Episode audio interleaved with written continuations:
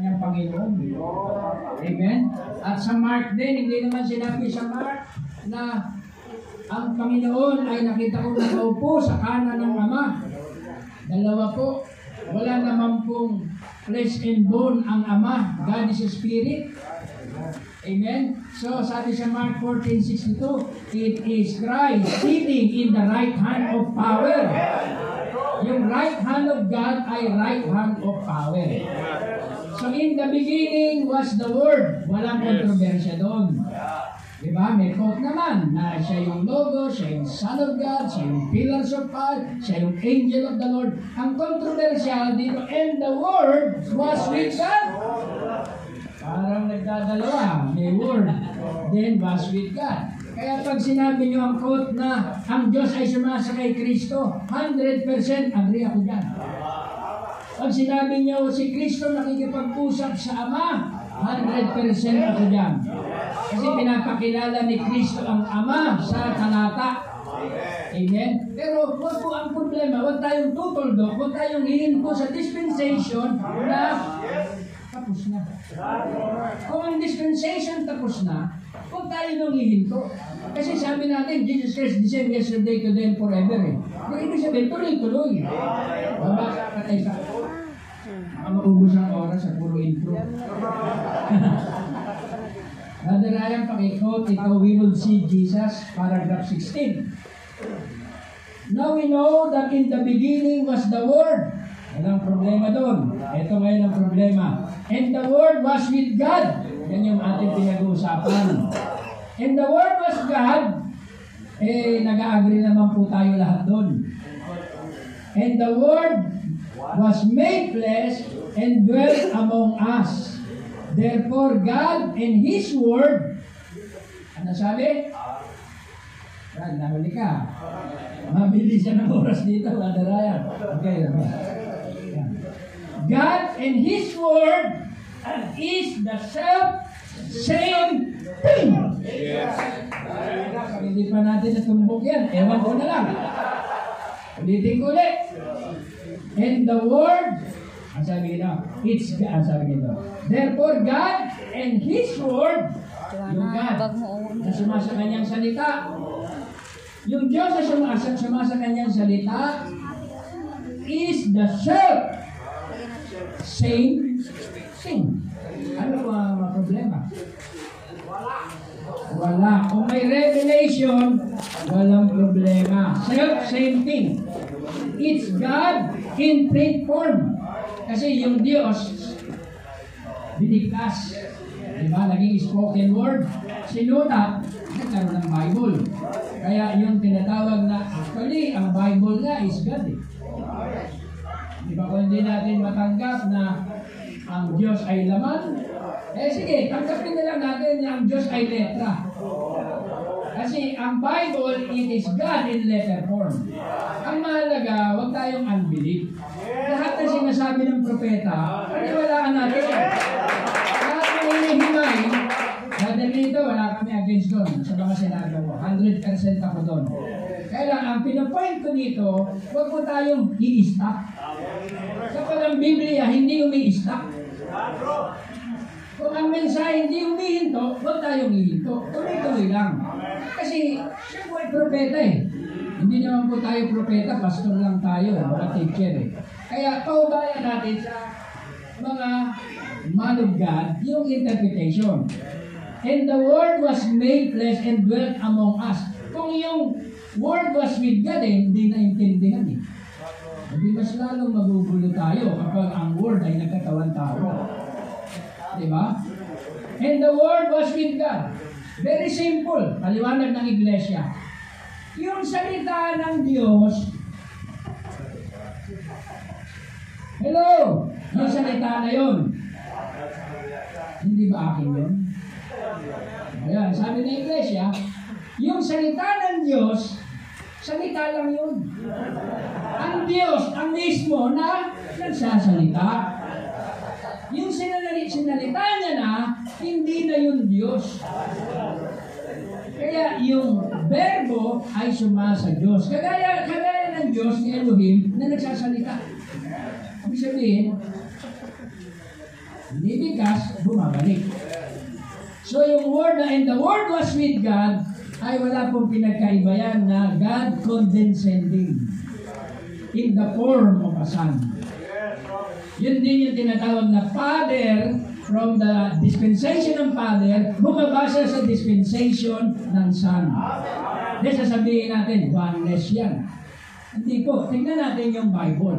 May truth din naman sa oneness eh. May truth din sa Trinitarian.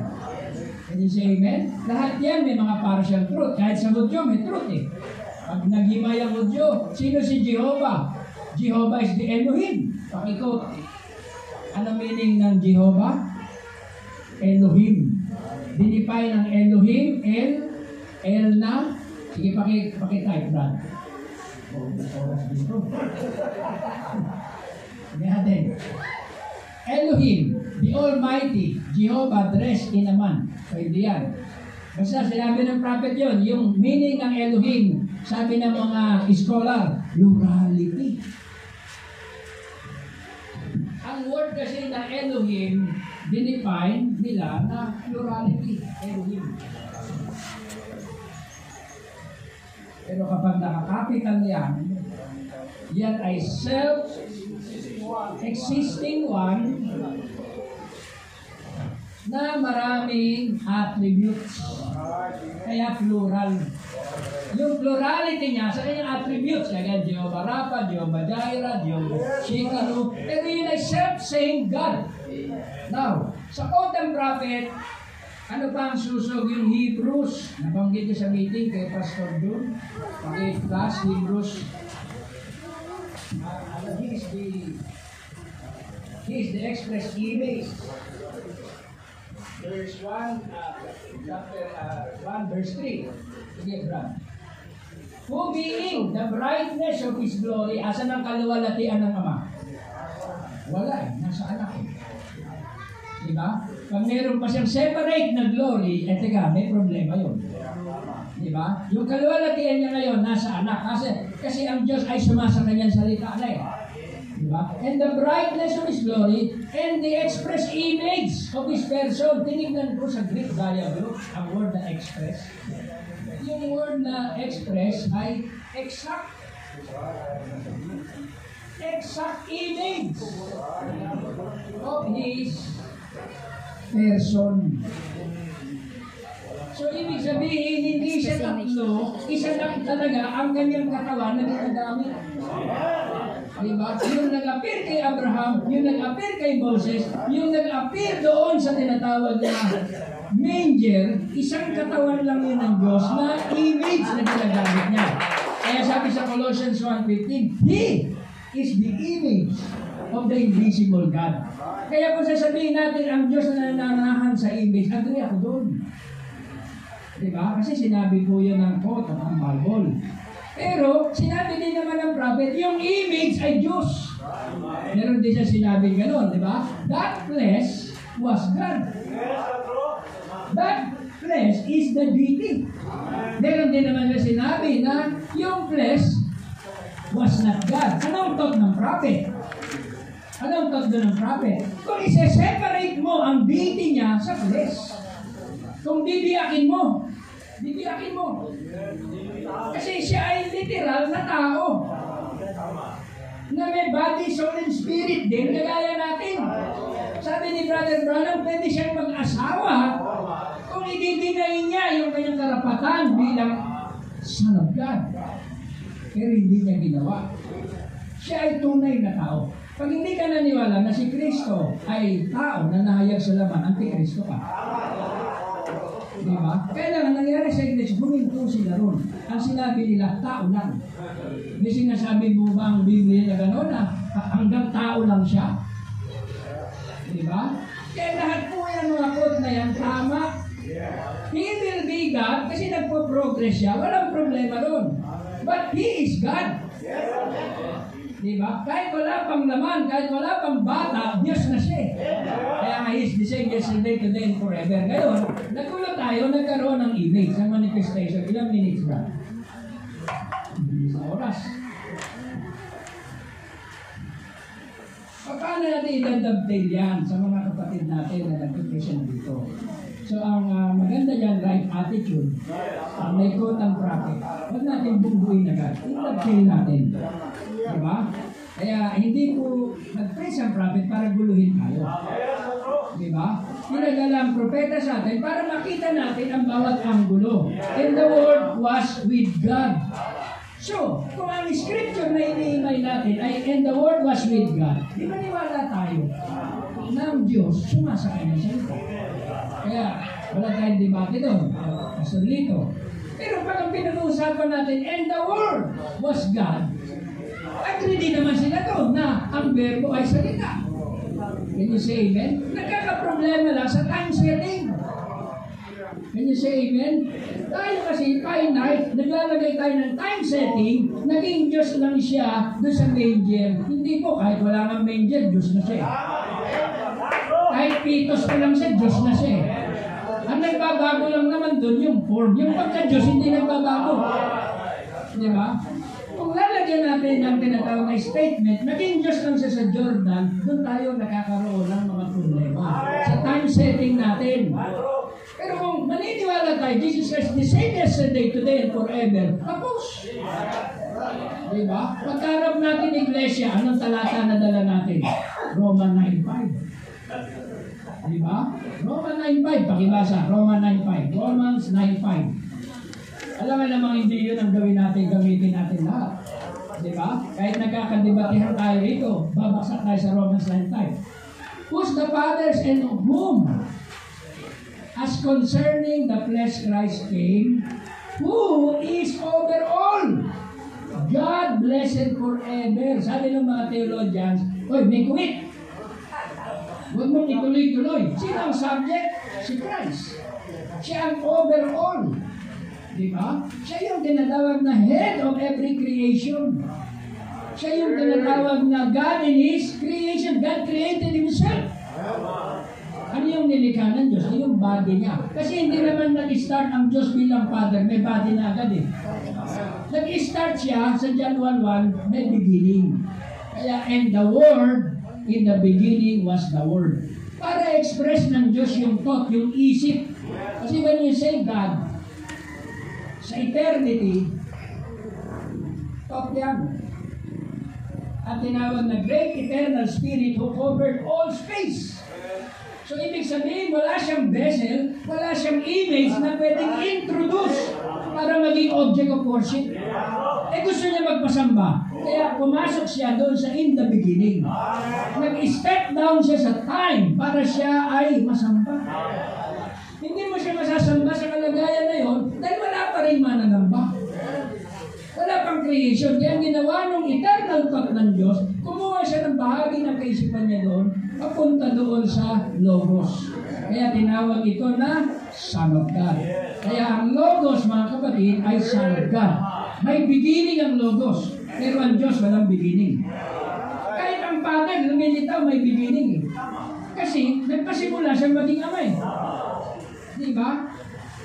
Lahat yan may pasimula eh. Ang wala lang pasimula, ang eternal spirit, which is God, na sinabi sa Psalm 90 verse 2. Amen? Kaya pagbaba niya sa time, nag-step siya into time, nagkaroon siya ng beginning, nagkaroon siya ng image.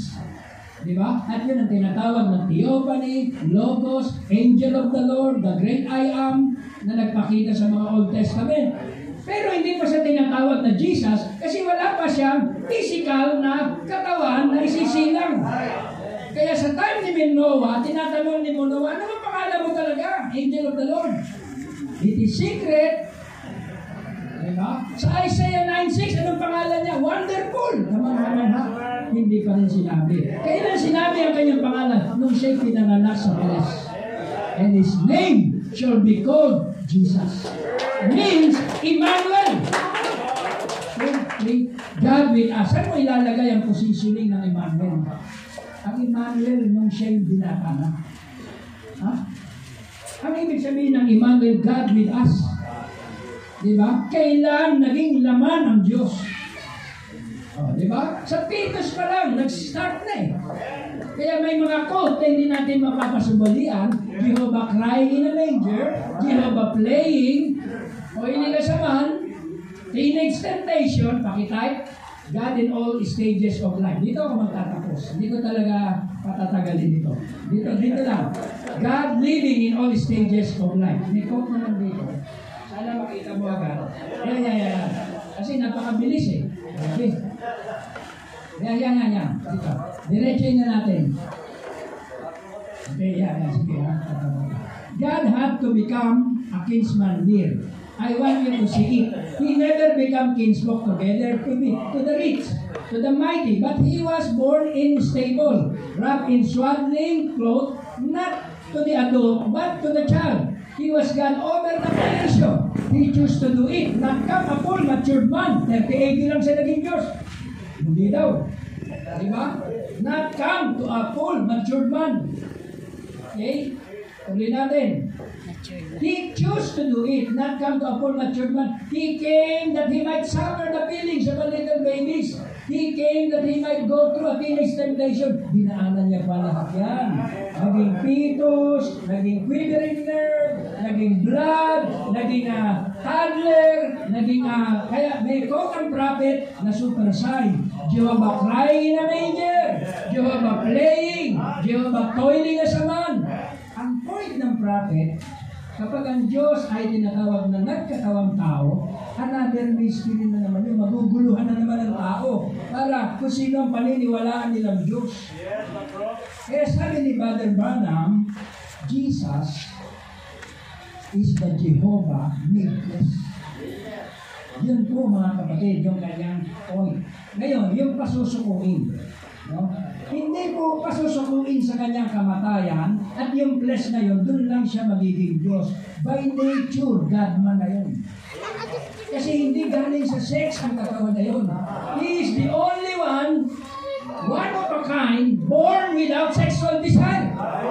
Hindi dumaan sa pagtatalik ng lalaki at babae. So yun ay spoken word, birth.